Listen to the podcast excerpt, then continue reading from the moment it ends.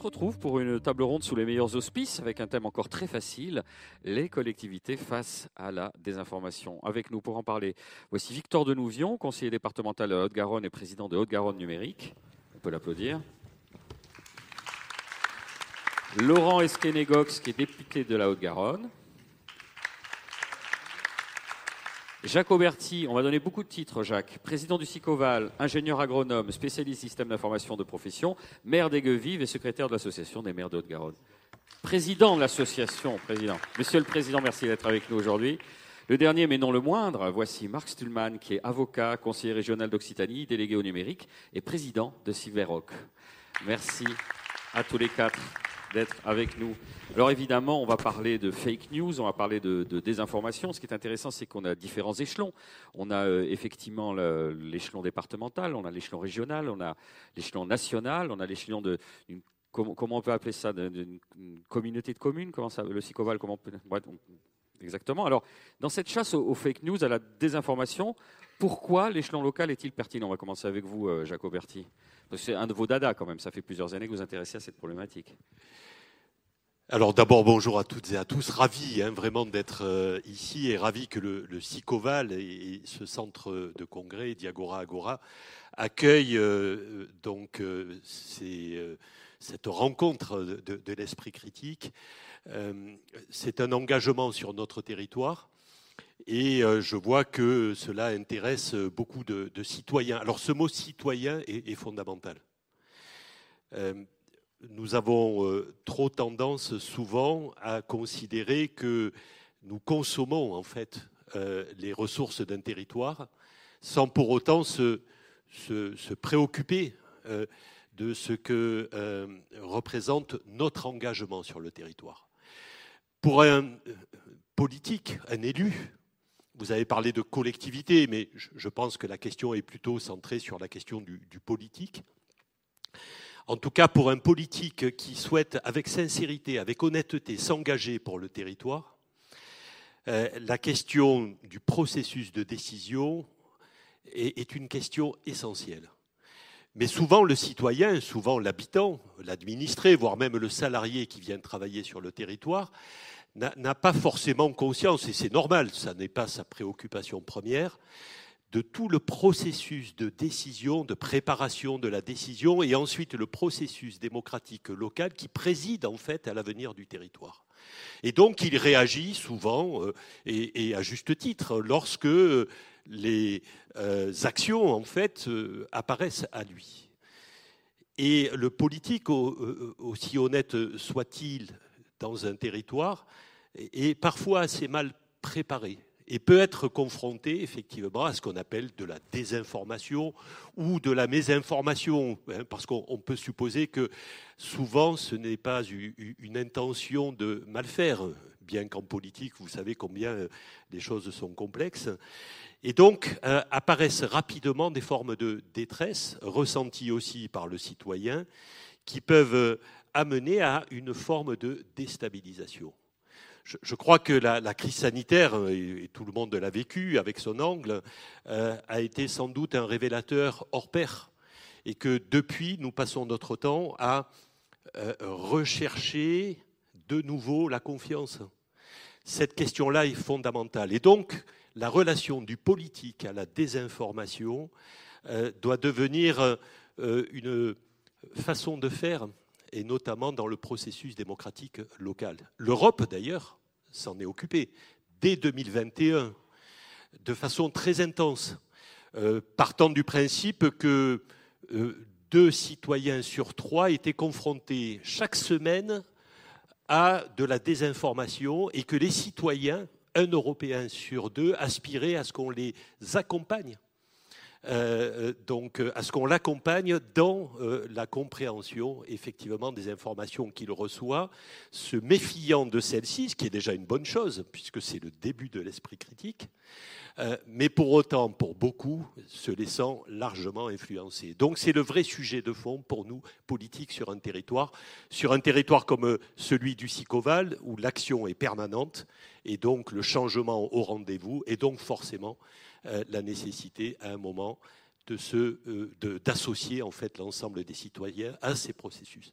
Alors, Victor de Nouvion, on passe à l'échelle du département. J'imagine qu'il y a un écho à ce que vient de dire Jacques Auberti. Euh, comment on fait pour que les, citoyens sachent ce que vous faites vraiment, s'approprient finalement la, connaissance des, compétences qui sont dévolues à chaque collectivité? Parce que parfois c'est le grand trou, on dit euh, département, je ne sais pas ce que vous faites, de toute façon c'est Magouille et compagnie. C'est triste, mais c'est euh, exactement, exactement ça. le sujet, c'est la, désinformation. Parfois, nous, c'est la non-information tout court. Euh, je pourrais faire un sondage euh, dans cette salle. Hein. Bon, si vous êtes là, c'est que vous avez un attrait pour euh, les questions des, collectivités, je suppose. Mais qui peut citer cinq compétences obligatoires du département, de la région, de l'interco ou même de, l'État ou, de ce que fait concrètement un député au, quotidien. Et ça génère derrière ben, beaucoup de questionnements et euh, un raccourci euh, très, très rapide. Euh, ben, les élus, c'est tous des pourris. en plus, on prend l'exemple sur des faits nationaux qui sont vrais, avec des condamnations qui sont réelles, et tous les élus prennent, prennent pour eux. Et c'est un vrai sujet. Enfin, moi, je l'ai je, l'ai connu personnellement hein, dans l'exercice de mon, de mon mandat cette question de la, de la fake news. à plusieurs reprises, il y a eu un épisode de la crise sanitaire, tu en parlais tout à l'heure, où euh, chaque collectivité, alors qu'elle n'était pas euh, compétente, euh, a pris des initiatives. Je pense notamment à la distribution des masques par le conseil départemental. mais rien que de mettre une photo du département qui distribue des masques aux habitants, on s'est pris mais des, des messages sur Twitter, sur les réseaux sociaux, sur Facebook, euh, de, complotisme, euh, voilà, tout ce qu'on a pu lire hein, sur, sur, ça, euh, en nous accusant d'être, d'avoir des liens avec Bill Gates. Enfin, je, je vous fais le, résumé classique, mais c'était, mais c'était ça. Et c'est vrai que quand on n'a pas forcément euh, connaissance euh, du rôle du conseil départemental, euh, ben c'est plus facile de, s'en créer des, fantasmes. Autre exemple, pendant la campagne présidentielle, je, défendais une candidate, Anne Hidalgo, il y en avait quelques-uns qui, la défendaient, ne me jugez pas. et donc j'avais un débat et c'était au tout début de la campagne, au moment des parrainages. Et il y avait un représentant d'un candidat qui n'arrivait pas à avoir les parrainages et qui expliquait de manière euh, très simple euh, que euh, nous, élus locaux, moi, conseiller départemental, je, menaçais les maires en leur disant si vous donnez, si donnez pas le parrainage à tel candidat PS ou LR pour la question métropole, on vous enlèvera les subventions. Donc c'était, c'est très facile à entendre, on l'a beaucoup entendu, mais c'est complètement faux. Voilà, il y, a un règlement, euh, on a en effet des politiques départementales. Et le problème courant, c'est que c'est très facile à émettre et ensuite à réfuter, ça met 20 minutes à expliquer. Exactement. D'ailleurs, on n'écoute souvent pas la réponse. Eh, eh, exactement. Donc voilà, donc euh, c'est un vrai sujet. On va en parler tout à l'heure. Comment on peut on peut œuvrer, mais euh, aller expliquer ce que ce que fait le conseil départemental, ce que fait la, région, ce que fait votre interco et votre commune, c'est un vrai enjeu. C'est un vrai enjeu et on peut pas répondre à la question de la désinformation si vraiment on n'explique pas ce qu'on fait. Le département, c'est 1,7 euh, milliard d'euros de dépenses. Ça va de la petite enfance jusqu'aux jusqu'aux aînés. On, agit euh, à peu près dans tous les domaines. Et, euh, c'est aussi important de pouvoir communiquer là-dessus. voilà, mais je, j'en parlerai tout à l'heure. On aura le loisir de, développer. Marc Stuhlmann, de votre côté, comment ça se passe à l'échelle de la région? Alors, bonjour. À l'échelle de la région, je crois qu'il faut distinguer dans ce qui a été dit. Je, souscris tout à fait à ce qui a été dit, d'autant plus que je soutenais la même candidate que Victor hein, au présidentiel. on est deux. Peut-être les deux derniers, nous sommes. Voilà. Non, euh, je crois qu'il faut distinguer ce qui est du 50% des, soutiens sont dans cette salle. C'est ça. Non, plus sérieusement, euh, il faut distinguer ce qui est du domaine de la politique publique de ce qui est du domaine du moment électoral. Et le problème aujourd'hui, c'est que concrètement, le moment électoral, on est dans des moments électoraux continus. Ça veut dire que euh, ceux qui euh, considèrent que leurs candidats ont perdu des élections, et c'est notre cas pour la présidentielle, hein, euh, continuent à faire le match retour, le match d'après, le match d'encore après, et il y a une personnalisation de la perspective électorale qui crée, en matière de désinformation, une sorte de haine continue. Et quand je dis ça, c'est parce que cette haine continue, elle va imprimer la politique publique. Sur la question électorale, le fond du débat, c'est que la désinformation qu'on connaît aujourd'hui, ce n'est pas la désinformation des années 80. Dans les années 80, la désinformation, celui qui en tient le, magnum opus, l'élément principal de la désinformation, c'est le pilier de bistrot.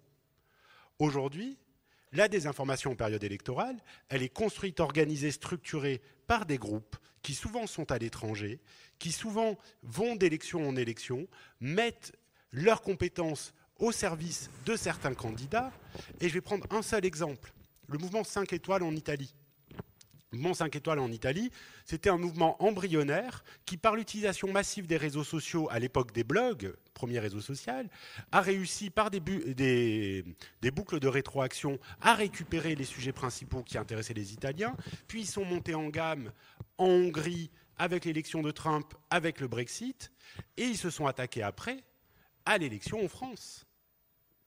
Veux dire, ce sont des mercenaires de l'information qui ont vocation à alimenter la colère, à alimenter les haines sur les réseaux sociaux, ce qui fait que quand notre fameux pilier de bistrot, eh bien, il voit sur les réseaux sociaux une information qu'il estime être vraie et qu'il va partager, qu'il va marteler, comme quoi les élus, on est des pourris, comme quoi, euh, je ne sais pas, euh, par exemple, que Anne Hidalgo aurait un enfant avec François Hollande. C'était une des, fake news qu'on a eues.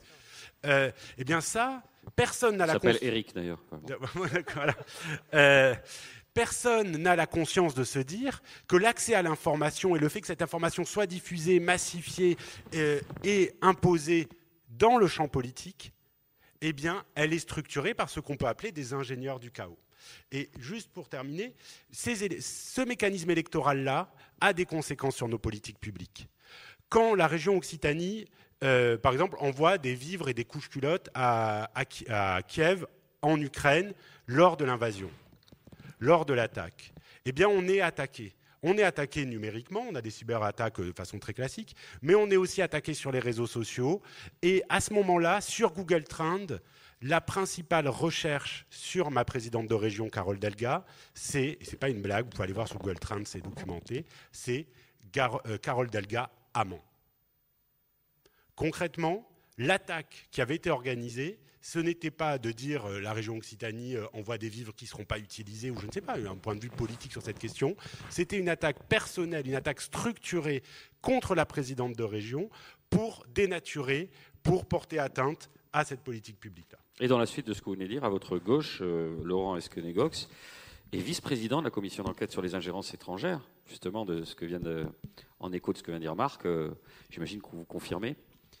Oui, je peux que souscrire à ce qui a été dit précédemment. En plus, c'est pratique puisque ça fait la liaison euh, avec mon propos. Et donc, euh, moi, en fait, j'essaye de, parler de, tout ça sur le prisme du législateur et de ma récente expérience, puisque je suis, euh, même si à un certain âge, un tout jeune député. Et ce qu'il faut comprendre, en fait, c'est qu'il ne s'agit pas simplement, comme tu as dit tout à l'heure, on va dire les, pieds de bistrot, maintenant, ils sont effectivement sur les réseaux sociaux. Hein. c'est le bar du commerce, comme on dit. Mais le, problème, il n'est pas tellement là. Il est effectivement euh, sur des organisations beaucoup plus larges, voire même des États, et des États qui vont attaquer nos démocraties euh, pour essayer des fois de, changer le cours des élections. Donc, euh, du côté du, Parlement, déjà dès 2018, suite notamment à l'élection de Trump aux États-Unis, on sait que la Russie est largement intervenue, et même dans le Brexit, une loi déjà avait été votée pour, euh, lutter contre ces ingérences et euh, on va dire ces, fausses informations, notamment sur les élections, donner plus de pouvoir à l'époque au CSA qui est devenu l'ARCOM. En tout cas, quand il était avéré qu'une fausse information était utilisée à des fins électorales par qui que ce soit, pouvoir la retirer assez rapidement et donner des pouvoirs de justice. Euh, voilà, donc au-delà de cette loi de 2018 où je n'étais pas partie prenante puisque je n'étais pas encore député, euh, je suis effectivement vice-président de la commission d'enquête euh, sur les agences étrangères. Et on découvre en fait que, au-delà même, ce que j'essaie d'expliquer, de la, fake news répandue par une seule personne sur Internet et qui prendrait de l'ampleur, tu as, défini que des fois c'est beaucoup plus souterrain. Il euh, y, a une volonté effectivement de, s'attaquer à notre démocratie et par des moyens qui sont des moyens euh, gigantesques euh, qu'on n'imagine même pas. Et on a auditionné récemment un journaliste de BFM TV qui diffusait le soir entre minuit et 3 heures du matin des reportages qu'un lobbyiste lui fournissait. et ce qu'on pourrait penser, ben on se dit entre, minuit et 3 heures du matin, ça ne va pas toucher grand monde, mais en fait ça va beaucoup plus loin que ça, puisque ces formats de 2 minutes étaient ensuite récupérés sur les réseaux sociaux et utilisés pour essayer de changer l'opinion des gens, notamment sur la Russie et, les sanctions. Voilà. Donc il y a des officines, donc une officine israélienne qui s'appelle Team George, qui se fait fort de changer les élections, ou en tout cas de changer l'esprit des gens sur, euh, des sujets, à travers aussi des faux profils euh, utilisés de façon massive, euh, pour que sur la twittosphère, ou en tout cas sur les réseaux sociaux, une idée passe. Voilà, donc on en est là aujourd'hui. Ça, c'est la protection que peut apporter l'État sur ce type d'ingérence et de, manipulation, on va dire, d'infox. Au-delà de ça, je suis aussi partie prenante sur, euh, sur plusieurs textes qui, ont, qui, sont passés récemment, notamment liés à la majorité numérique, qui sont la possibilité de protéger les, jeunes esprits en formation sur, euh, sur les réseaux sociaux. Et également, en fait, aussi, on parle de, fake news, mais ça peut toucher aussi différemment. On a maintenant un nouveau métier, c'est le métier, quand on pose la question aux, élèves, euh, qu'est-ce que tu veux faire plus tard? Avant, ils voulaient faire footballeur ou, ou je ne sais plus quel était l'autre métier, pompier. Maintenant, ils veulent faire influenceur. Donc, euh, c'est la majorité, on arrive à des taux de 80%. Donc, influenceur aujourd'hui, c'est quoi? C'est une personne qui va vendre un produit ou une information sur Internet à la destination des très jeunes en général, plutôt par Instagram, TikTok et, compagnie. Et on est l'État, en tout cas, mais, c'est valable aussi pour les collectivités, bien sûr, on est un petit peu à, la remorque de, ces nouvelles technologies où en fait ça avance tellement vite qu'on n'a pas eu le temps de voir que ça arrivait. Donc sur les, influenceurs, il y a une PPL qui est passée récemment laquelle j'ai participé, où j'ai proposé, et plusieurs amendements ont été retenus, qui veut bien préciser aux gens qui sont devant euh, euh, leur, smartphone ou, leur ordinateur, qui sont face à des gens qui leur vendent quelque chose. C'est une activité rémunérée. Il ne s'agit pas de dire j'ai un conseil, euh, ce produit maquillage il est très bien ou, ce, complément alimentaire il est très bien. Parce qu'il faut savoir que quand même, des, influenceurs, comme on les appelle, ou alors ils veulent s'appeler créateurs de contenu, hein, ont quand même vendu entre guillemets des, des faux médicaments qui étaient dangereux. Donc on en arrive après à un danger, et un danger qui va toucher non seulement, on est sur une forme de fake news, mais qui est, qui lié à un produit, qui est plus lié à une idée. Voilà, donc euh, il faut aussi pouvoir euh, protéger euh, notre jeunesse par rapport à ça. On revient à l'échelon un peu plus local. Alors comment on fait, Jacoberti Comment on fait? Comment on intéresse finalement les citoyens à la chose publique? Comment est-ce qu'on on les, on les, emmène à réfléchir, comment on cultive l'esprit critique? On va y venir aussi avec, avec le rôle du conseil départemental, mais à votre échelle.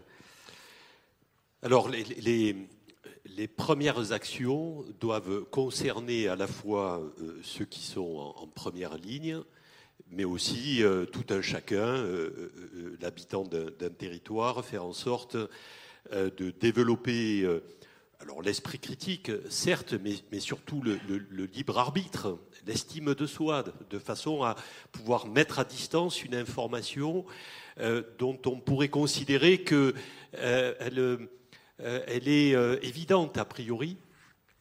Donc euh, le, politique au niveau local doit lui-même déjà se, protéger, mais, pas trop. Parce que lorsqu'un maire est confronté, par exemple, à, une forme d'agression sur les réseaux sociaux ou éventuellement lors d'un rendez-vous, d'une réunion publique, il peut réagir en se forgeant une carapace. Or, la question du doute sur son engagement est une question essentielle. Euh, la, question de la complexité du processus de décision, cette complexité est fondamentale pour que la décision représente en fait une forme de, fiabilité et qu'ensuite le politique puisse l'expliquer mieux. Mais est-ce que les gens sont prêts à entendre, de dire, regardez, sur cette décision en particulier, voici le processus démocratique qui a été mené, voici les étapes qu'on a fait il y a un aspect très didactique euh, dans le règne de l'immédiateté. Est-ce qu'on a encore le temps de décortiquer, d'expliquer aux gens? Parce qu'ils vont vous dire je ne suis pas d'accord avec telle décision. Et là encore, la réfutation sera plus longue, d'expliquer que le processus a été mené de telle façon. C'est une question de démocratie. La, démocratie euh, euh, considère que la majorité doit l'emporter quelque part. Euh, il faut que cette majorité soit la plus large possible et l'action du politique doit aller dans ce sens. Donc se donner les moyens sur le processus de décision, de pouvoir bien expliquer, associer évidemment le citoyen au processus de décision, ce qui demande sans doute, euh, déjà que les procédures administratives sont souvent extrêmement complexes et, longues, une énergie au-delà du commun, le, fait de se poser la question de l'autre et de l'appréciation qu'il a de ce processus de décision et de la décision ultime.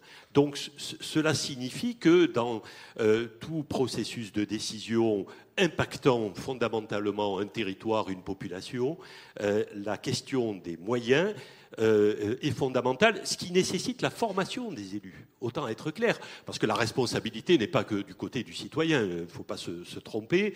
Euh, aujourd'hui, un des éléments d'ailleurs de désinformation est de considérer que l'élu décide seul. Au niveau des conseils municipaux à l'Association des maires de, de Haute-Garonne, j'ai énormément de retours de conseillers municipaux qui, pour certains, démissionnent parce que le maire décide seul. En tout cas, c'est la perception qu'ils en ont. Donc la formation des élus est, fondamentale. La question de la formation du citoyen dès le plus jeune âge, et c'est là où au niveau local le levier est surtout sur l'école, vous, le savez, euh, au niveau du département, les collèges, dans un continuum euh, éducatif, la, la question de la formation des enfants est aussi fondamentale, mais encore faut-il sensibiliser, former les enseignants pour qu'eux-mêmes soient armés dans l'explication de ce qu'est le libre arbitre, l'estime de soi et donc l'esprit critique. Alors on sait justement que le public cible le plus important euh, pour ça, c'est les collégiens, c'est votre responsabilité au, sein du, conseil départemental. Comment on, va vers ce public? Qu'est-ce qu'on leur apporte pour les aider à devenir euh, voilà, des citoyens conscients? Des citoyens euh, avec, avec un esprit critique. Non, c'est vrai que c'est un public que nous euh, cible, hein, les, collégiens, puisqu'on a la, gestion des, des 100 collèges sur la, Haute-Garonne.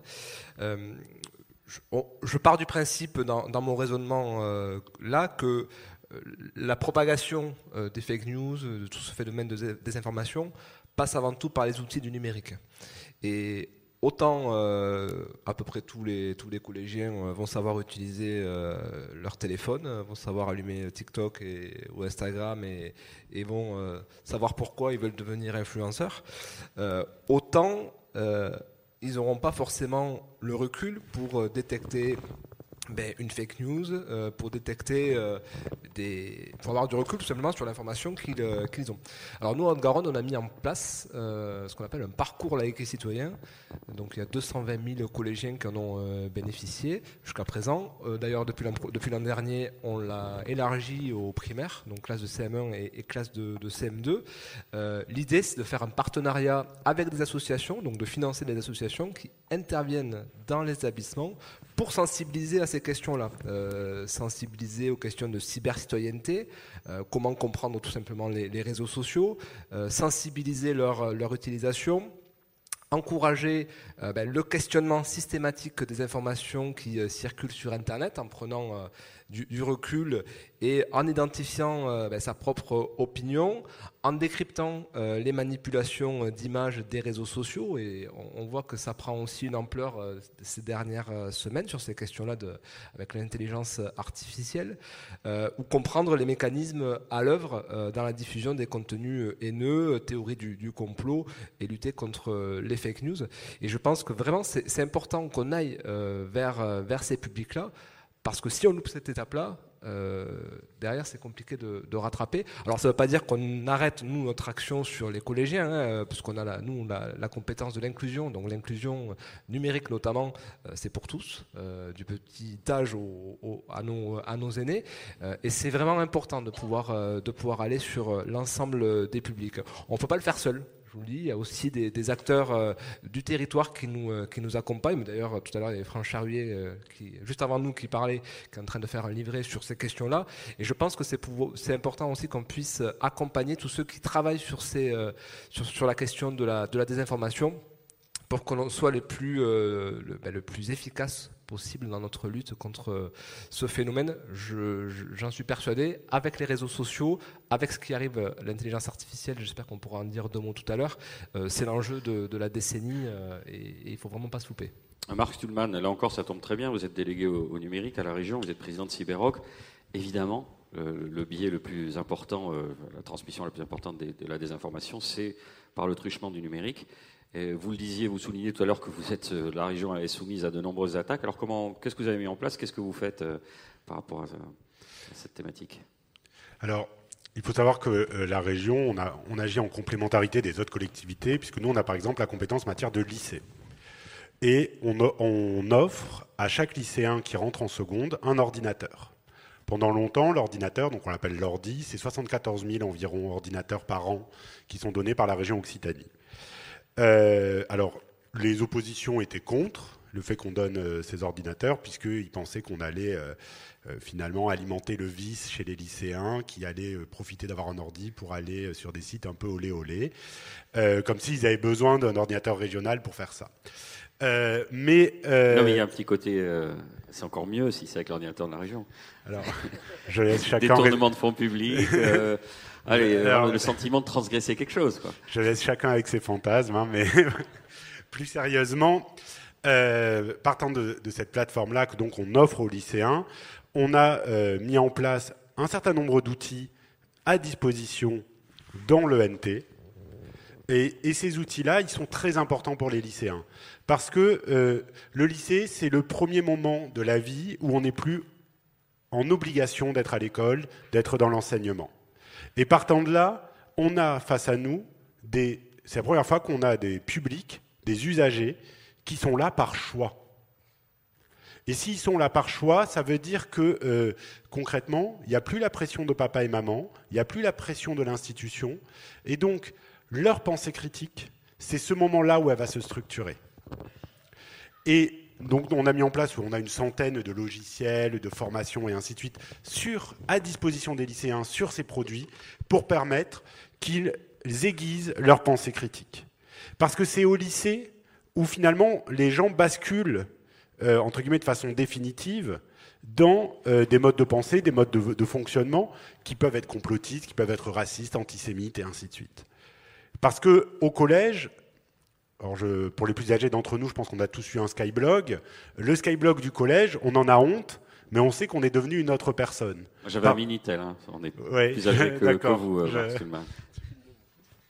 Alors, je, ne ferai aucun commentaire sur euh, ce, que, ce, que, vous avez dû faire sur le Minitel, mais plus sérieusement, euh, ça veut dire quoi? Ça veut dire qu'au lycée, finalement, la personne qu'on est en sortie de terminale, nos modes de pensée, ils nous accompagnent toute notre vie. Donc c'est important de structurer. C'est pour ça que la région, on offre l'ordi et on offre, au-delà du matériel, des usages. Non mais c'est contradictoire. Si on a honte rétrospectivement de son Skyblog, c'est qu'on a changé entre le moment où on avait son blog et 20 ans plus tard. Oui, mais le Skyblog, on l'a au collège, pas au lycée. C'est ah ce que je voulais dire. C'est voilà, on a tous des photos. C'est la responsabilité de, Victor. Donc non, blague à part. Euh, euh, merci beaucoup.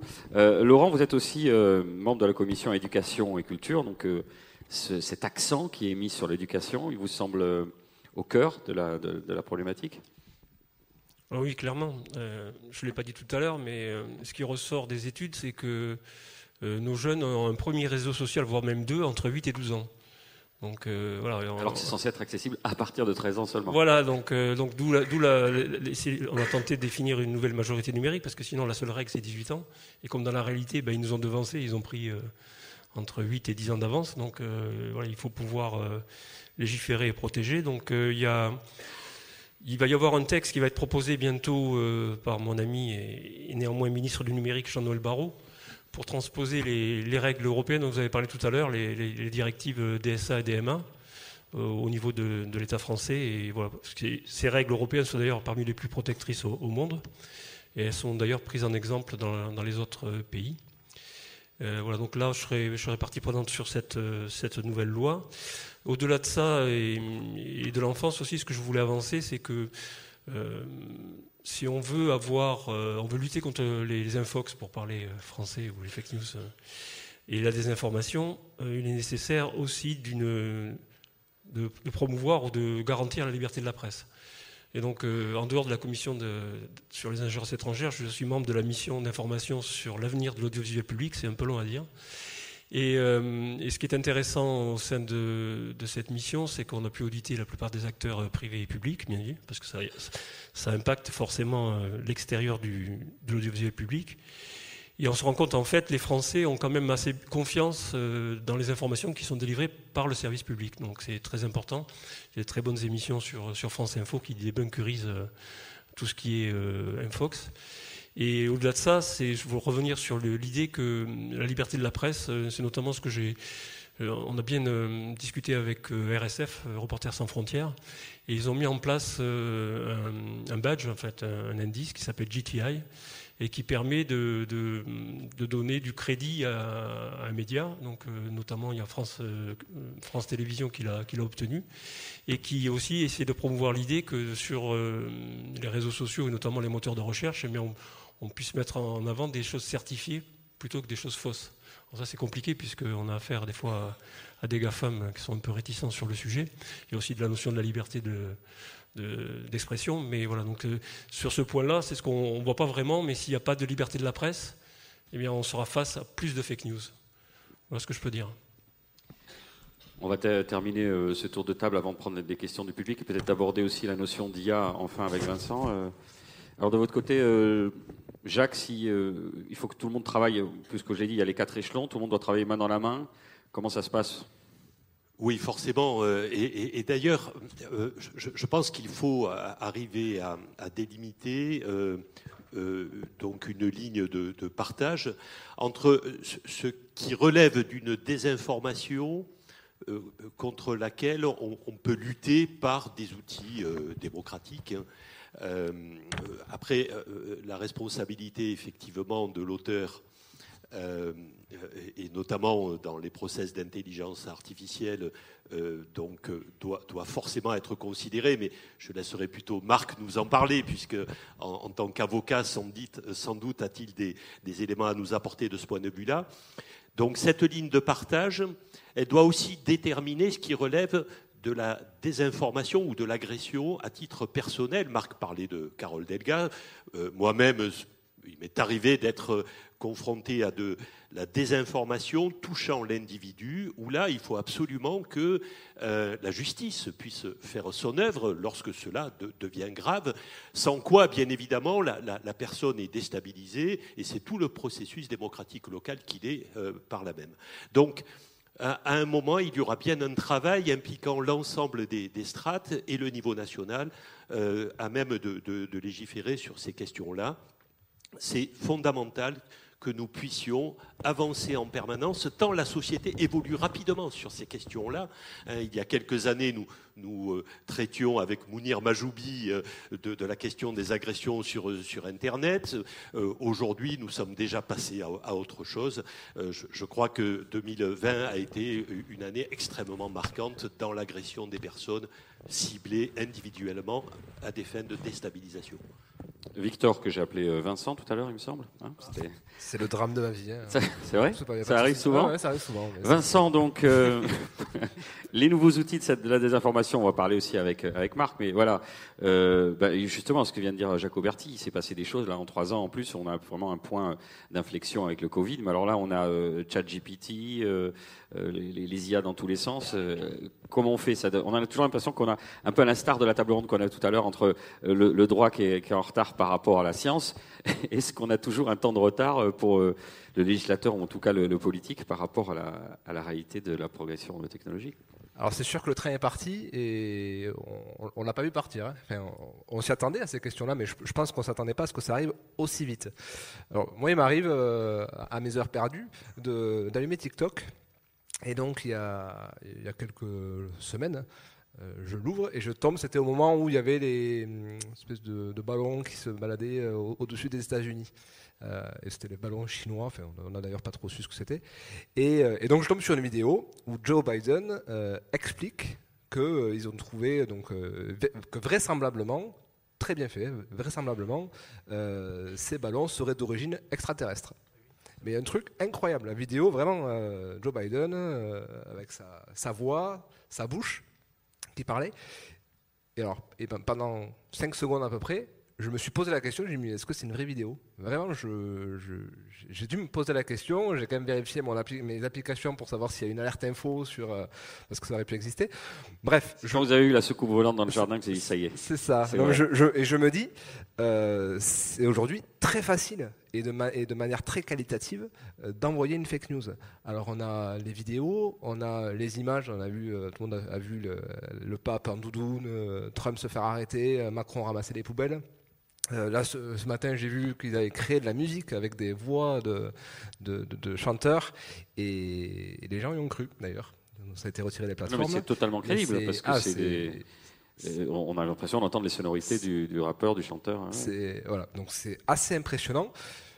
À titre personnel, je trouve ça incroyable et je trouve qu'on peut, on peut en faire quelque chose. Ça peut être des outils extraordinaires, notamment pour la prise de décision publique, hein, l'intelligence artificielle. Euh, ça nous permet aussi de, gagner du temps et de pouvoir euh, aussi voilà, euh, être une aide à cette décision publique. Mais il faut l'encadrer il faut l'encadrer. Je fais un appel d'ailleurs à monsieur le député. Je, sais que c'est des questions qui sont, qui sont aujourd'hui étudiées. Il faut l'encadrer assez rapidement parce qu'on peut avoir des, peut avoir des dérives assez, assez graves et assez importantes. Et je suis persuadé que nos collectivités ont un rôle à jouer sur ces questions-là. sous quelle forme Pas forcément que à destination des collégiens pour la sensibilisation. De manière plus générale, je pense que l'intelligence artificielle, c'est des outils de demain. Il faut savoir les utiliser et on les utilisera euh, au niveau des, collectivités. Mais euh, la question, tant qu'on n'a pas réglé la question de l'encadrement législatif, euh, ça pose énormément de questions et aujourd'hui ça fait plus peur qu'autre chose. Alors Marc, avec cette double casquette à la fois d'avocat et délégué au numérique. Alors, il y a eu des éminents avocats qui ont parlé avant moi, donc je, vais garder juste ma casquette de délégué au numérique. la question de l'IA, Fondamentalement, c'est une question, euh, effectivement, comme Victor le disait très justement, on ne l'a pas vu venir. Et le pire dans tout ça, c'est que même les prochaines modifications, on ne les voit toujours pas venir. La semaine dernière, j'ai échangé avec la, présidente de Microsoft France qui m'expliquait que euh, d'ici un mois, ChatGPT est intégré à Office 365. Traduction, il n'y a même, même plus besoin d'abonnement, de faire des copier-coller ou quoi que ce soit, tout sera fluide. Et si on ne la voit pas venir, c'est parce que pendant longtemps, on a été dans une logique de euh, comment dire euh, d'hyper-distanciation vis-à-vis de la technologie, ou du moins de considérer que la technologie, c'était un truc de geek, c'était un truc qui allait être peu impactant de nos collectivités et de nos rôles d'élus. L'élection de Trump, je vous prends juste un exemple. Sur les réseaux sociaux, Trump, c'est 16 millions de messages personnalisés. Hillary Clinton, pendant le même laps de temps, c'est 35 000. À l'époque, 16 millions, c'était colossal. Tout le monde se disait c'est incroyable, ils ont réussi à faire 16 millions de messages personnalisés. D'après vous, pour ChatGPT, il faut combien de temps pour générer 16 millions de messages personnalisés? Il ne faut même pas une demi-journée. Donc l'IA va monter, va faire monter en gamme le danger de la désinformation. Et face à ça, nos collectivités ou les, personnes publiques, euh, on a trois options. On a la théorie de l'autruche de dire ça n'existe pas, ça n'existe pas, ça n'existe pas, euh, ça revient à l'Italie qui dit bah, moi j'interdis ChatGPT. Bon, moralement, ils sont inattaquables. Structurellement, s'ils continuent là-dessus, ils vont perdre 3 à 4 points de productivité. Et la réalité, c'est que c'est une, interdiction qui est impossible puisque vous utilisez un VPN vous n'avez pas, euh, vous pouvez très bien y avoir accès. Deuxième possibilité, c'est la réglementation. Alors effectivement, il y aurait une réglementation nationale, une réglementation européenne. Et sur la réglementation, on voit lourdement fleurir une métaphore, c'est celle des trois lois de la robotique d'Isaac Asimov, où on dit finalement, ChatGPT, on va l'encadrer par les trois lois de la robotique. Bon, Manifestement, ceux qui disent ça n'ont pas lu euh, Isaac Asimov, puisqu'il y a quatre lois de la robotique, et c'est d'ailleurs tout l'enjeu du, euh, du, cycle fondation d'arriver à la dernière loi de la robotique. Mais Isaac Asimov, l'inventeur du mot robotique quand même, quand il parle de ces lois de la robotique, il n'a pas du tout en tête une IA omnisciente. Il n'a pas du tout en tête une IA qui peut tout faire. Radiologue, euh, agent de la fonction publique, avocat, médecin, notaire, peu importe. Donc de toute façon, ça ne sera pas suffisant. La troisième possibilité, et c'est là-dessus où collectivité, nous, en tout cas la région, on commence à y réfléchir, c'est de se dire, il nous faut des IA publics, il nous faut des algorithmes qui sont utilisés par les personnes publiques. Pour les questions de gestion de l'eau, pour les questions d'environnement, il y a beaucoup à faire avec des IA. Et si on arrive à avoir une gestion plus fine de nos nappes phréatiques grâce à l'IA, si on arrive à avoir une gestion plus fine euh, des questions d'environnement grâce à l'IA, eh bien à ce moment-là, on quittera ce domaine de la peur de l'IA pour aller finalement vers ce que l'IA doit être. C'est tout simplement quelque chose, un super outil au service des collectivités territoriales, dont les collectivités territoriales auront le contrôle pour un meilleur service public pour les usagers. Merci, euh, merci à tous les quatre, on vous applaudit pour euh, vos échanges. Et on va prendre des questions. Est-ce qu'il y a des questions? Oui. Ah, ben il y a deux questions, j'arrive. Donnez-moi le temps parce qu'en plus, avec mon. ma pratique, on va dire, plutôt hasardeuse du sport. J'ai fait d'abord là et ensuite je redescends.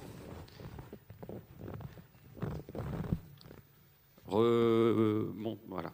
Excusez-moi, je savais pas. Je ne sais pas qui est-ce qui gère cet amphi, mais c'est CO. Hein. Je vais me plaindre à la, société. Euh, bah, bonjour. Euh, j'ai une question à poser euh, très concrète. Là, on a parlé des collectivités face à la désinformation. Et lorsque les collectivités causent la désinformation ou financent la désinformation, c'est un gros problème que je rencontre, et je vais parler d'un cas concret. La région Île-de-France, c'est pas la vôtre, heureusement, a financé un documentaire Arte, diffusé par Arte, de désinformation sur les vaccins. Euh, on rencontre de l'esprit critique, il y a plusieurs intervenants euh, qui ont participé à un gros debunk qui est sorti euh, récemment. Et bon, l'ARCOM a été saisi, mais je ne sais pas quelles vont être les conséquences. En tout cas, c'est un travail qui a été fait, qui a pris six mois, avec une vingtaine de bénévoles, dont des chercheurs, etc., qui ont pris sur temps libre, qui vont rien toucher. Et en face, on a la région qui a financé avec de gros montants un documentaire qui en plus bénéficie de toute la diffusion euh, dans les médias, qui partaient, etc. On a parlé de France Télévisions qui, euh, va recevoir un label. Euh, j'ai de nombreux exemples de France Télévisions faisant la promotion de pseudosciences. on, on, peut, même parler des pouvoirs extraordinaires du corps humain avec Michel Simès, qui nous raconte qu'on va vivre plus longtemps quand on fait du jardinage, parce que la méditation permet de vivre plus longtemps. Donc il y, a des choses comme ça qui sont diffusées également et financées indirectement par les collectivités. Je voulais savoir s'il existe, si vous avez des idées ou s'il existe des moyens de lutter contre ça. Euh, et également, deuxième aspect, euh, il y a de nombreux sénateurs qui ont signé une pétition de soutien à Alain Houpert. Euh, nous avons des députés comme Martine Vonner, d'anciens députés comme Martine Vonner, Saune Forger. Nous avons de nombreux députés qui, qui étaient, dans, des, à mon sens, dans des dérives complotistes. Euh, et qui en plus euh, faisait énormément de désinformation. Et comment est-ce qu'on peut lutter contre ces aspects-là des choses aussi?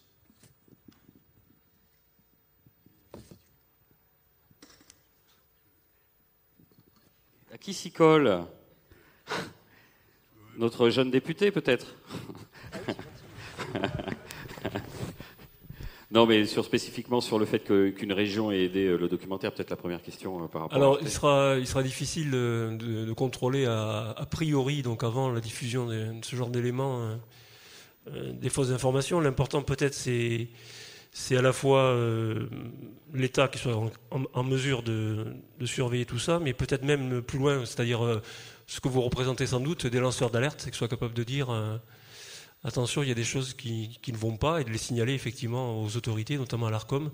Moi, j'ai eu, on a eu une audition dans, le cadre euh, de la commission des ingérences avec euh, la ministre taïwanaise euh, du numérique, qui est une, personnalité très intéressante. Et elle, ce qu'elle met en avant, en fait, c'est que hum, pour pouvoir avoir de la résilience et de la réactivité, il faut amener vers le citoyen la possibilité de saisir, euh, de saisir euh, les autorités et la possibilité de travailler en groupe pour pouvoir euh, justement lutter contre des fausses informations qui pourraient apparaître sur des, sur des médias publics ou, privés d'ailleurs.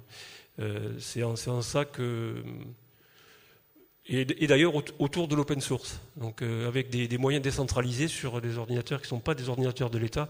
Alors je n'ai pas la connaissance exacte du fonctionnement du système à la base, mais euh, c'est comme ça que Taïwan, en tout cas, lutte euh, contre les ingérences chinoises, bien évidemment. Marc Oui, alors. Et Jacques Jacques, tu veux alors, juste sur la question du financement, bien sûr, je ne me prononcerai pas sur euh, le financement d'une région euh, qui en plus n'est pas la mienne, donc je laisse euh, chaque région à ses problèmes. Hein. mais plus sérieusement, il y a deux choses dans ce que vous dites. Il y a la, la, question du financement, elle n'est jamais, notamment chez les complotistes, elle n'est jamais frontale. Ils n'arrivent pas avec un projet disant on veut faire un documentaire complotiste. Ils arrivent avec un projet qui souvent n'a rien à voir et si l'agent qui traite le dossier, euh, si la commission qui donne la subvention n'est pas particulièrement vigilante, n'a pas été formée à ça, eh bien, on se retrouve avec un financement qui est totalement dévoyé. Et c'est pour ça que je vous dis, je ne jetterai pas la pierre à la région Île-de-France, parce que ce type d'erreur, et je pense que c'est une erreur de la part de la région Île-de-France, ça peut arriver dans n'importe quelle collectivité. Euh, parce que euh, c'est euh, comme les sectes et le développement personnel. C'est fini les sectes qui arrivent un peu version Skippy en blanc en disant donnez-nous votre argent, on vous donnera le salut. Maintenant, il se passe par des choses de développement personnel et ainsi de suite.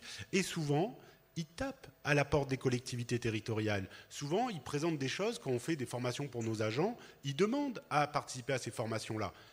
On a le recul nécessaire parce qu'il y a eu un gros travail qui a été mené par la Mivilude et ainsi de suite. Donc on sait les détecter.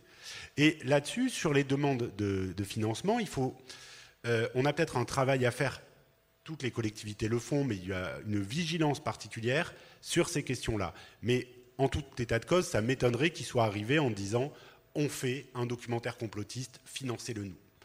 Sur euh, la question des députés, de certains députés qui ont des dérives complotistes, de droite comme de gauche, enfin, euh, on a un principe dans notre démocratie, et notamment l'élection des députés, c'est la représentativité. Les élus euh, que nous sommes, on, n'est pas, on est à l'image de la société française. On n'est pas supérieur, on n'est pas, on, est représentatif. Et donc, ben, dans n'importe quel groupe humain, quelle que soit la catégorie socio-professionnelle, on sait qu'il y a 3% de psychopathes. Il y a 577 députés, ça fait une vingtaine de psychopathes. Fin du débat. Voilà. Alors, on va prendre l'autre question parce qu'il y a pas mal de questions, madame. Oui, euh, merci à tous les quatre euh, pour vos différentes interventions. Euh, moi, j'ai une question par rapport au tout début de la présentation. Donc, quand vous avez parlé de la désinformation au niveau des collectivités, du rôle des collectivités ou du travail quotidien qui peut être fait, soit des collectivités, soit des élus en tant que personnes. Euh, vous nous avez dit un petit peu avant, c'était les personnes dans les bistrots qui discutaient, voilà, qui faisaient la désinformation, donc c'était c'était pas grand chose. Et ensuite, vous avez fait un saut au niveau des réseaux sociaux, qui du coup auraient une très grande influence et qui seraient alimentés aussi par euh, un travail à l'étranger. Et en fait, moi, ce qui m'a énormément manqué, c'est d'évoquer la presse, euh, d'évoquer la presse et au niveau de la presse au niveau local. Euh, pour prendre un exemple un peu plus concret, euh, au niveau des conseils municipaux, qui sont très généralement, on peut y aller, mais pas grand monde n'y va. Donc on peut lire des résumés dans la presse. plusieurs journaux se font les porte-paroles du pouvoir en place, c'est-à-dire que valorisent énormément, par exemple, la parole du maire ou du groupe majoritaire, et à l'inverse, dévalorise ou alors fait un choix très, très diffamant, je pense qu'on peut le dire, des élus d'opposition et du coup, j'ai été très étonnée que vous n'évoquiez pas cette question. En tout cas, au niveau local ou même au niveau départemental, je pense que ça peut également vous concerner. Alors, Jacques Auberti souhaitait réagir euh, en tant que président des maires de Haute-Garonne.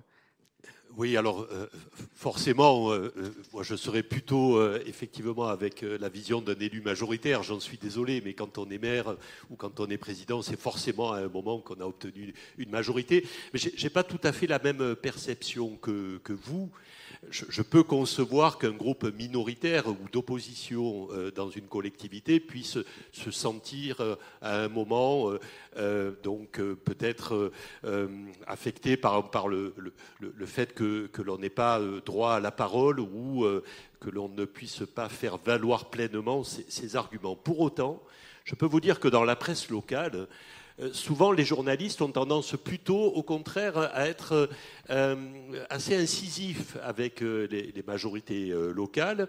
Pour certains, c'est-à-dire la volonté de faire le buzz, hein, autant être clair, certains, malgré tout, et je pourrais citer quelques journaux sur le territoire, font réellement leur travail d'approfondissement des dossiers, euh, et peuvent être amenés d'ailleurs à mettre en évidence des, carences. C'est d'ailleurs un élément de réponse par rapport à l'intervenant précédent. Le rôle de, la presse, des lanceurs d'alerte, euh, la question de euh, la place publique donc, est, est, fondamentale.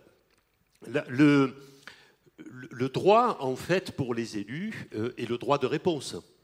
et il faut, à un moment, pouvoir faire valoir son droit de réponse. Alors c'est un élément, bien évidemment, qui échappe à, la sphère publique dans une collectivité, mais pour, pour autant, c'est un élément que vous pouvez utiliser. Euh, et en général, d'ailleurs, les, journalistes aiment bien euh, publier les droits de réponse, surtout s'ils sentent que le, débat est, réellement présent. Donc voilà un premier élément d'appréciation de, par rapport à ce que vous dites. juste si je peux rajouter, moi je, je comprends totalement le sens de la question. Il se trouve que je suis moi-même élu de, de l'opposition dans ma, dans ma commune. Euh, dans une commune euh, très à l'ambiance très particulière, on va dire, puisque l'année de l'élection municipale, le maire a distribué 50 euros à toute la population. Et, du coup, on s'est retrouvé dans une situation où euh, moi j'étais l'opposant qui expliquait que c'était de l'argent public et que l'argent public n'était pas fait pour être distribué. Mais ça n'a pas empêché que tous les médias s'en sont saisis. Donc on est passé, on a fait JT de TF1, de France 2, d'M6, de BFM. Et, les journalistes étaient très, très focalisés sur euh, ben, c'est super généreux, maire euh, distribue de l'argent à sa population. Euh, les gens étaient interrogés, étaient très contents. Et moi j'expliquais, j'étais le, méchant, canard, je disais mais attendez, les élections municipales c'est dans trois mois, euh, le maire est en train de, faire de la corruption à échelle généralisée, voilà. Mais euh, mais c'était pas ça qui était retenu, voilà, c'était pas ça qui était retenu, c'était euh, le, maire qui est généreux. Bon, il se trouve qu'il a il la commune entre temps, mais et que je suis toujours dans l'opposition. Mais mais c'est vrai que ce, rôle-là il est, pas évident et, les médias bien sûr locaux ont, ont su un rôle à, à jouer. Mais l'équilibre n'est pas évident. Je, dois, en convenir, l'équilibre n'est pas évident à, trouver. Monsieur, vous avez une question? Oui, bonjour, ça concernait l'IA public. Vous parliez d'IA public. Alors j'aurais une première question, c'est euh, si ces solutions devaient être mises en place, est-ce que vous passeriez par Microsoft ou est-ce que vous passeriez par une solution internalisée? Si je prends l'exemple de la gendarmerie, ils ont développé un Ubuntu, donc sur une base Linux, propre à leur gendarmerie, ce qui leur permet d'être mieux protégés des attaques, alors que l'armée a ouvert bras ouverts à la CIA, excusez-moi, ça fait un peu complotiste, en passant directement par Microsoft, puisque vous savez que l'information c'est le pouvoir, et si vous faites confiance à un monopole, dans une économie de marché, ça peut être quand même assez problématique. Et deuxième question, vous parlez de la pertinence de l'IA publique pour prendre des décisions rapidement, mais est-ce que vous ne pensez pas que c'est donner trop de confiance à un simple outil dans la mesure où le principe même philosophique d'une démocratie, c'est d'avoir un temps de débat, d'opposition et de permettre de faire des choix. Puisque si finalement l'IA doit décider à notre place, à quoi bon avoir des élus et une démocratie? Voilà, je me questionne beaucoup là-dessus. Je trouve que ça fait assez euh, très managérial et néolibéral. Alors merci pour votre question. Concernant l'IA public, concernant le rôle de Microsoft, euh, alors là, vous citiez l'armée, mais il y, a bien plus grave. On a quand même la DGSI qui a fait un contrat avec Palantir. Donc on est quand même sur quelque chose d'assez inquiétant. Euh, nous, à la région Occitanie, là, on est en train de sortir d'Office 365. Parce que, euh, concrètement, pour... non, et pour une raison très simple. Ils ont gagné un marché public en 2016 en ayant des prix anormalement bas. Et là, ils nous proposaient 40% d'augmentation du coût de licence utilisateur. Traduction, on était dans, un système de dépendance on était dans un système, euh, enfin en économie, ça s'appelle l'économie du dealer. Hein. la première dose n'est pas chère, voire gratuite, et après on, on mettait la dépendance. Et la seule hypothèse où Microsoft nous disait ben, on va arrêter, on ne fait pas d'augmentation, c'était si on utilisait davantage leur système. Traduction qu'on allait payer encore plus cher dans les prochaines années. Donc nos IA publics, de toute façon, euh, là on parle de Microsoft, mais des GAFAM en général, on n'a pas vocation à utiliser les systèmes des GAFAM pour les raisons que vous avez citées, pour des raisons de contrôle de l'information et pour des, raisons de transparence de l'algorithme.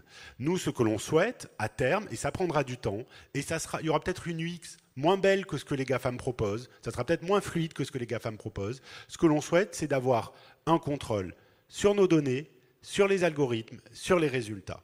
C'est ce que la région Occitanie a fait par exemple. On a un système d'IA qui travaille sur euh, faire matcher les offres de stage avec les CV. On a un contrôle absolu de tout ça en interne. C'est moins fluide que ChatGPT, on va pas se mentir, mais c'est à nous. Et c'est toujours important. C'est la métaphore des trois petits cochons. On a mis du temps, on a fait une maison en, pierre, et peu importe les maisons en paille ou en bois qui euh, passeront avec le vent. Euh, sur euh, sur votre deuxième question, alors j'ai oublié votre deuxième question, pardon. Je ne l'ai pas noté. Ah oui, alors, de, de, façon très simple, je crois que le législateur, et je vise absolument pas le député à ma gauche puisque c'était avant, a fait une grande erreur en 2016, quand il a supprimé de la loi informatique et liberté l'article 10, l'article 10 qui disait qu'aucune décision ne pouvait, être ne pouvait être prise automatiquement suite à un traitement automatisé de données, qu'il fallait toujours l'opérateur humain. On a des exemples historiques, l'opération Able Archer dans les années 80. Grosso modo, l'OTAN fait une simulation d'attaque de l'URSS. Les systèmes automatiques de l'URSS disent ils sont en train de nous envoyer des armes nucléaires, envoyons des armes nucléaires. Et euh, il y a un pauvre sergent au fin fond de l'Oural qui dit c'est pas un envoi d'armes nucléaires, c'est le lever de soleil sur le Mississippi. Il arrive à euh, sécuriser et à empêcher la Troisième Guerre mondiale. Donc de toute façon, il faudra toujours un contrôle humain.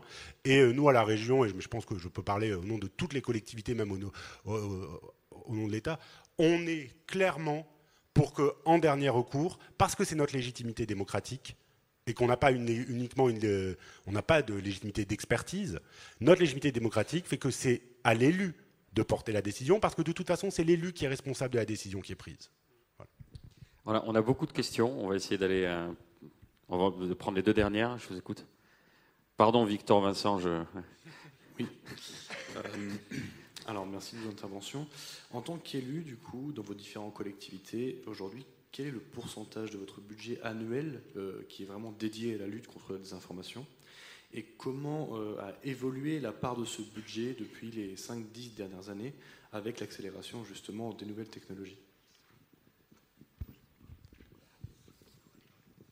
Alors juste, parce que je, triche, et savoir que je, le directeur euh, des finances qui est juste en face de moi, du conseil départemental, qui me dit 1 million. voilà, donc je, vous donne le, chiffre, mais c'est... C'est compliqué vraiment à, évaluer parce que euh, c'est de manière très globale. Je pense que là, c'est un million. Il est, il lié vraiment à des politiques très spécifiques sur qu'on mène notamment dans les collèges, voilà, sur les questions des informations. Euh, mais c'est beaucoup plus transversal que ça. Et je pense que c'est toujours insuffisant, mais c'est l'argent euh, n'est pas n'est pas illimité. Et il faut il faut ça fait, ça fait aussi partie des, choix politiques que, que prennent les, élus.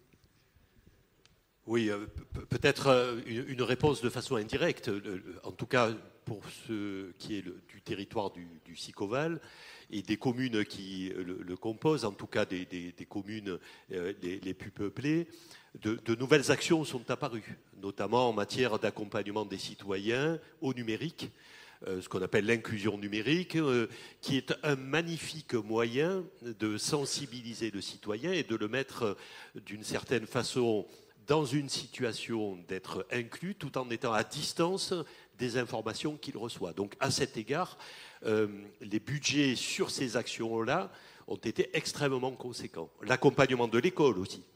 Euh, le, fait, vous le savez, euh, que les communes soient en compétence directe pour donner des moyens à l'école primaire a fait apparaître des budgets assez conséquents pour euh, permettre aux, enseignants de tenir des engagements en matière éducative auprès des enfants.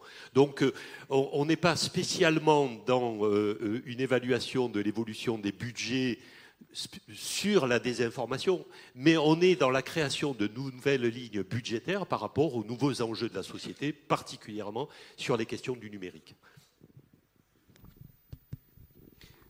Dernière question, monsieur. Dernière question. Bonjour à tous et merci d'être là. Euh, et je m'adresse à vous tous hein, parce qu'il y a plusieurs strates dans ma question qui s'adressent à chacun d'entre vous. Euh, comment vous, élus, euh, de proximité, vous vivez euh, l'accès à la désinformation médicale au sens large. Je m'explique rapidement. On voit fleurir des maisons de santé municipales remplies de naturopathes, ostéopathes, escropathes d'une manière générale. On voit dans les écoles primaires de la méditation de pleine conscience payée par la caisse des écoles. Euh, on voit dans des lycées, euh, Alexander, qui a posé une question tout à l'heure, avait alerté à ce sujet-là, on, on, voit des associations de naturopathes qui défilent dans des lycées.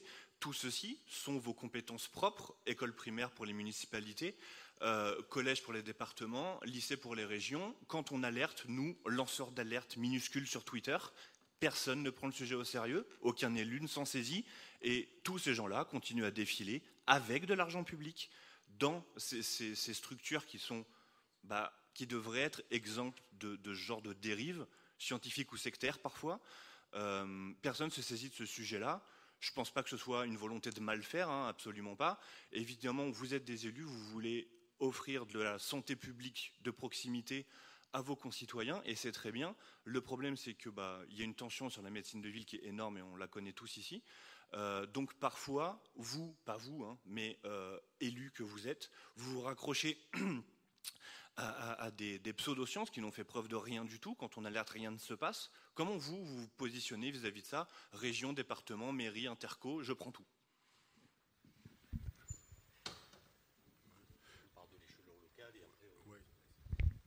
Alors bon, ma première réaction, c'est que ce que vous venez de dire, je pense que ça relève, euh, en tout cas concernant mon territoire, de la désinformation. Euh, je m'explique.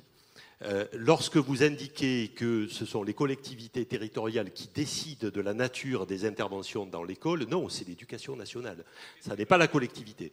Non, mais je le précise, puisque l'éducation nationale doit être euh, garante de ce qui se passe en matière euh, d'enseignement auprès des enfants et donc d'intervention donc y compris euh, en périphérie de l'enseignement des, bases pour, les enfants, Euh, ce qui pose euh, euh, une réelle question sur le partenariat entre la collectivité territoriale, la commune, et l'éducation nationale, eu égard au fait que la première finance et l'école, effectivement, a agi. Donc ça, c'est un premier élément. Le deuxième élément, euh, concernant notamment les maisons de santé. Rares sont les maisons de santé municipales.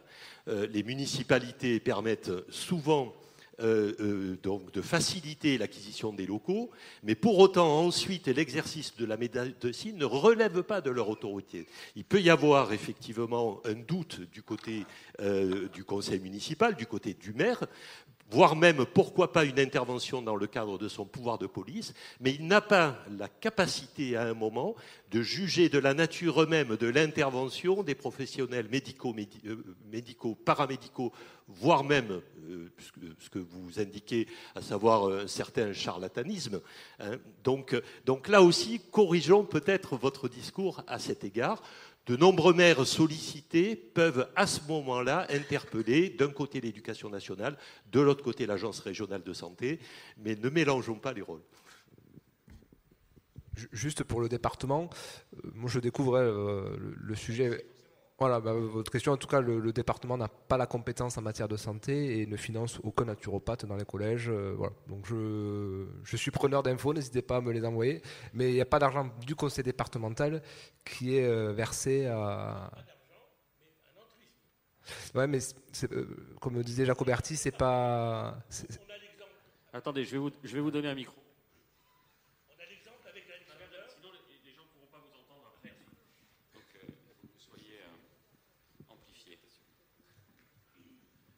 Merci. Euh, on a l'exemple avec Alexander d'entrisme dans un lycée. C'est pas votre région, hein, c'était à Reims, on peut le citer. J'avais téléphoné moi-même à la directrice qui m'a dit qu'elle n'était pas au courant. Alors je pensais que c'était une fausse information qu'on avait vue par des parents d'élèves. Or en réalité, il y a eu une séance de naturopathie avec dénigrement de la médecine, médecine euh, par cette personne au niveau rémois. Et quand euh, j'ai rappelé les parents, ils m'ont dit si, si, la séance a eu lieu. Et moi, j'avais l'air d'un- idiot maintenant. À partir de là, je dénonce quelque chose par un entrisme. Je n'ai pas parlé de financement. hein. Il y a des enseignants et des directeurs d'école qui laissent entrer euh, des personnes. Tout à l'heure, vous avez parlé de partenariat avec des associations. Comment allez-vous contrôler ces associations qui entrent dans des établissements? J'arrête. Non, non, enfin, en tout cas, on est, nous, on est très vigilants sur ces questions-là et les associations qui interviennent, euh, voilà, il y a un vrai, il y a un vrai suivi pour le coup euh, du message qui est, qui est véhiculé. Enfin, c'est pas des associations qui sont choisies au hasard et qui interviennent comme ça euh, sur des sujets, sur les sujets de leur choix.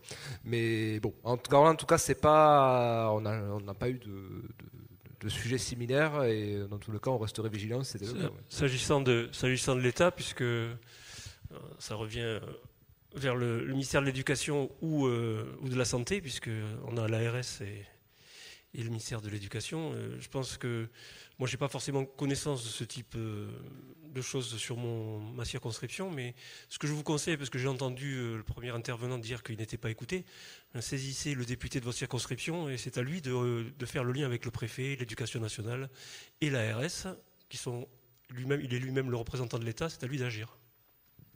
Merci. On peut. Oui. On vous applaudit à nouveau. Merci à tous les quatre. Merci euh, à la qualité de vos questions. Je m'excuse, effectivement, c'est toujours un peu frustrant, mais il y avait de- encore de nombreuses questions. On se retrouve euh, dans quelques instants euh, avec deux stars, Richard, mon voisin, et le fameux Henri. Vous verrez.